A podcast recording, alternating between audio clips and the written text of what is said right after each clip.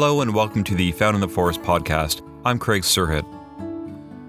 I developed this series around the feature length documentary I created about the environmental school in British Columbia, which has had a real impact on how I feel about education.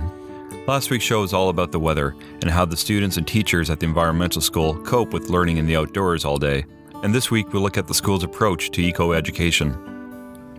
The evidence of the effects that climate change has had on our world is overwhelming, and the only way we're going to return the Earth to a level of reasonable sustainability is through education. The environmental school weaves ecological education into the fabric of the curriculum. In this chapter, we'll hear from researchers, students, and educators talk about how our relationship with the environment needs to start with the youngest among us. I realize you guys are all kids, so of course, sometimes a Sunday afternoon can seem like a bajillion years, but we live a short period of time. We're not around for a long time, and our senses aren't attuned to seeing larger cycles. So when we think about this whole place that we're in right now, even though it's comprised of lots of individual living organisms, the whole thing all together is like one giant organism that's growing. It's very hard to see.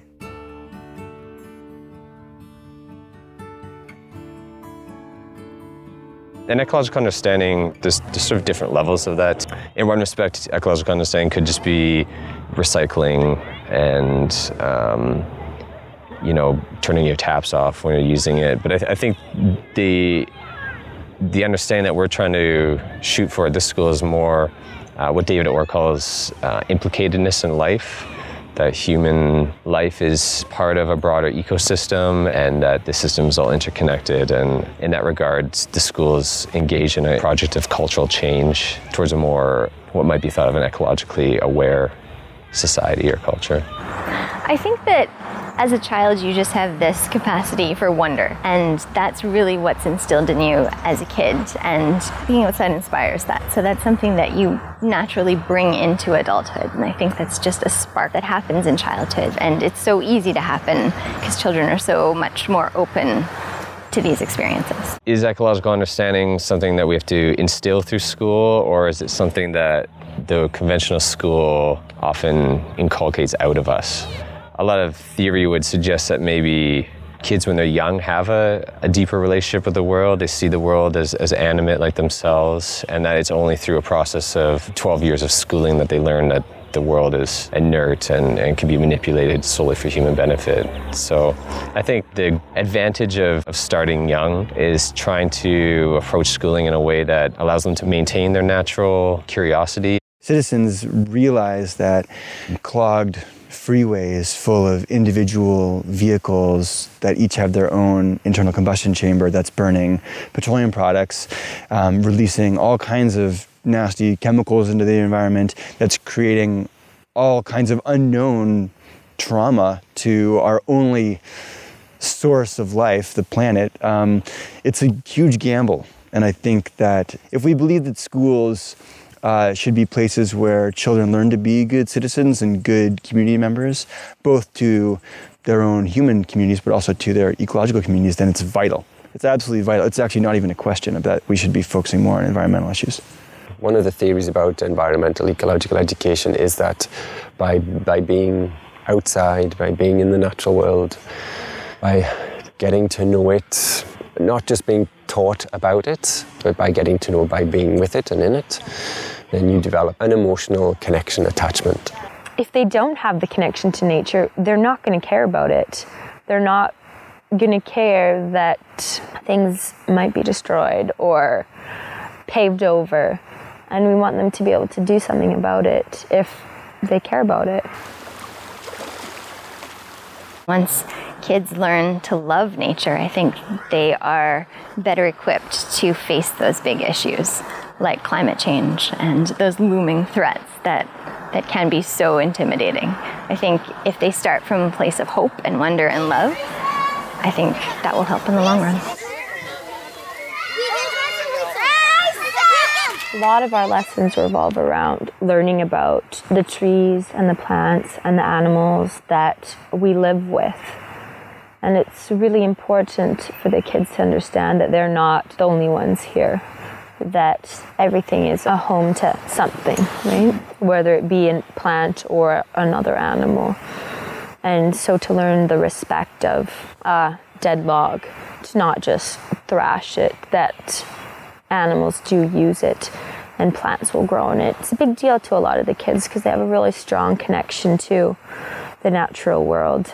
I'm way closer to nature. Before at my old house, I'd just be going like we ripped behind this old hedge, like we just cut around in the back, but we didn't realize that we were killing a tree. But now that we're here, we're realizing that how to conserve or how to conserve all of the different plants and stuff instead of just going and ripping something apart. Can you guys see the ferns growing on that one dead branch up there? Oh wow! Like, like there's there's a whole different ecosystem up there, isn't there? Like it's like the forest floor growing. How how high do you think that is? 50 feet. 1200 50 feet. I think it might be about 35 or 40. Ah, no, it's. Which should turn into how many meters? Inevitably, situations occur where where sort of a conscious teaching moment can arise. So, for example, here in the forest, then there's a bit of a bog area that students were loving to play in, but the play can also and was also damaging to to that bog. So then it, it raises questions about then our behaviour. So it's fantastic to play in there, and we're kind of exploring it, but when you look, you see all the plants being trampled and so on, they're being explored to death. Right, so, so what do we do, right? You know, and some really interesting conversations with all the students, you know, around effectively what is our relationship with this world and how best to live in it. Like whatever we do, there's some impact on the environment, you know. Just because you're not in the forest and you're in a regular sort of school building all day, then everything that we do still has an impact on the natural world. It's the driving to school, it's the you know the heating bills, it's you know the fuel that's burned. Being separated from it doesn't affect the fact that you're impacting it. And being in it, it's just more immediately apparent that you have an impact on it. And then hopefully that's a better learning experience to be able to mediate how, how we live with it. Yeah. Well, that's it for this week's show. And just a reminder, you can watch the entire documentary at foundintheforest.com. And if you have any questions or comments, please feel free to send them to info at foundintheforest.com. If you don't mind taking the time to rate this program in iTunes, it will not only help other people discover it, but it'll also give me some good feedback. On the next show, we're going to take a look at experiential education in environmental school. But first, I'll leave you today with a comment from environmental school teacher Randy on his goals for ecological education.